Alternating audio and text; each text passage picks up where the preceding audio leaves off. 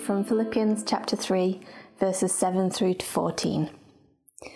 But whatever were gains to me, I now consider loss for the sake of Christ. What is more, I consider everything a loss because of the surpassing worth of knowing Christ Jesus my Lord, for whose sake I have lost all things. I consider them garbage, that I may gain Christ and be found in him, not having a righteousness of my own that comes from the law, but that which is through faith in Christ, the righteousness that comes from God on the basis of faith. I want to know Christ, yes, to know the power of his resurrection and participation in his sufferings, become like him in his death, and so somehow attaining to the resurrection from the dead. Not that I have already obtained all this, or have already arrived at my goal, but I press on to take hold of that for which Christ Jesus took hold of me. Brothers and sisters, I do not consider myself yet to have taken hold of it, but one thing I do forgetting what is behind and straining towards what is ahead, I press on towards the goal to win the prize for which God has called me heavenwards in Christ Jesus. Hi, hi, friends. It is so good to be with you. Um, I want to start just by saying a massive thank you to your, for your kindness towards me and my household, to my family over the last few weeks as we've kind of navigated illness and self isolation. And we've just been overwhelmed by the love and kindness uh, we've received from the community. So thank you so much. Um, in a moment, we're going to get to talk and look at this passage that Jules um, has just read so beautifully for us. But before we get there, I just wanted to share something about myself. You see, anyone who really knows me knows that I like change. I really love change. I, I love things being different. And I love those moments where um, you suddenly are encountered with something which means that everything is going to change and you've got to figure out what's going to happen next.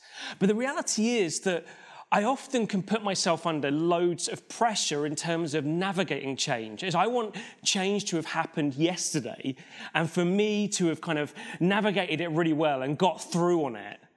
Um, but I've realized that that often just ends up with me feeling weary, tired, um, kind of disappointed often that I've not quite got to where I thought I would be, having kind of made some kind of unreasonable expectations of myself. And what I've come to realize is that, that change takes time. That's just the reality. Change takes time. And it's that that I want us to live with, us to live with as we kind of look and summarize this last moment of our recalibrate series that recalibrating takes time. So, over the last seven weeks, we've been looking at ways, invitations that Jesus gives to you and to me in order that we would live more in the good of the life that He offers us through making small changes that allow us to live in the wonder of it. But the reality is that we could potentially get to this point and think, well, okay, we've, we've kind of done this over the last seven weeks and we've looked at some amazing invitations, and surely we've recalibrated then. Surely we've kind of got it done and sorted. But if you're like me, you, you kind of know that that just isn't true. There's, there's still more that you want to enjoy. There's still more of the invitation you know that there's there for you that's on offer to take hold of. And I want us to know that these past seven weeks haven't been that we now get to this moment and say, right, that's it, recalibrated, let's get on. No, rather, it's an invitation to know recalibrating takes time. And as we continue from this point, I want us to understand that we're going to continue to recalibrate. And to help us understand that, I just want us to look at this encouragement that Paul gives in Philippians 3 that Jules so wonderfully read out. You see, in this passage in Philippians 3, Paul's kind of outlining the reality, the wonder of the life that Jesus has afforded him, that he affords you and I. And he says that the wonder of all that Jesus has done causes Paul to kind of live in this amazing reality of understanding that it's Jesus who defines who he is. It's Jesus then who shapes how he lives. It's Jesus then who causes him to be one who knows what true satisfaction is. He says, This is the life that I get to know and enjoy. This is the life that you get to know and enjoy. But then within it, there's then this most surprising moment in verse 12 where Paul says this He says, Not that I've already obtained all this or have already arrived at my goal, but I press on to take hold of that for which Christ Jesus took hold of me. See, Paul, in having outlined the wonder of the life that he gets to enjoy for, that's been afforded to him by Jesus, he then says in verse 12, like, let's be clear, I haven't obtained it all. I've not arrived at everything that Jesus has afforded me. No, I'm going to keep pressing on to enjoy more of it. There's still more that I'm invited in to know and to be shaped by and to be satisfied by. It's that that I want us to understand. You see, Paul understood recalibrating takes time. See, in it is through this verse, verse 12, I want us to center on that it, it causes us to just breathe. Like Paul wants us to breathe out. Say, man, I've not obtained it all. I've not kind of arrived at everything that Jesus has afforded me. Like, how good is that that you and I can breathe out? We're not there yet. It means we don't have to wear masks, like pretending that we've got it all sorted. Like, oh yeah, I, I've got this life down. Like, I know what it is to live slowed down, to live with justice, to live as a good neighbor, to live uh, connected with others. Yeah, I've, I've done all of that. And I know we can be in reality.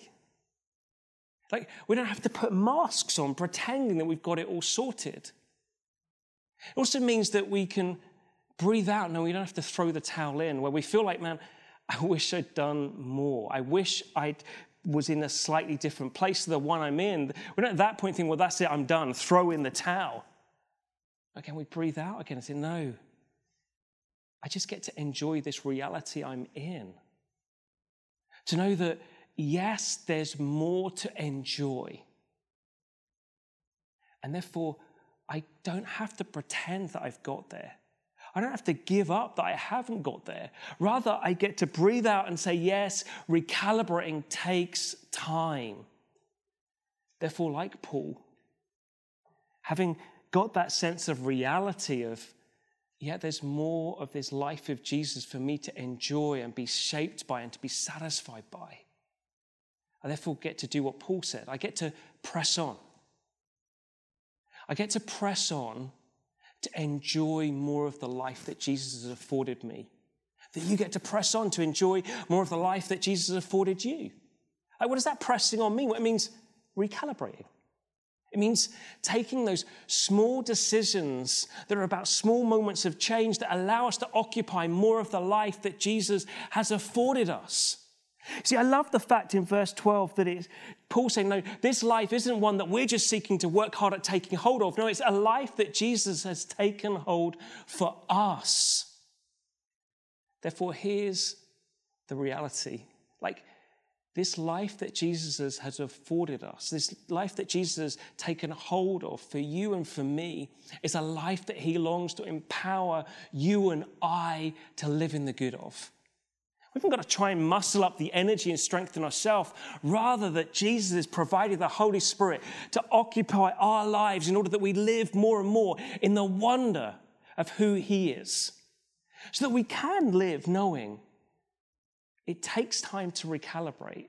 However, our life is one where we're continuously recalibrating in order we be those that get to live pressing in to being good neighbors to staying connected, to living for justice, to seeking out silence and solitude, to be liberated to live lives of simplicity, to be slowing down, to be more present, and ultimately by abiding more in and with Jesus and being filled with his joy.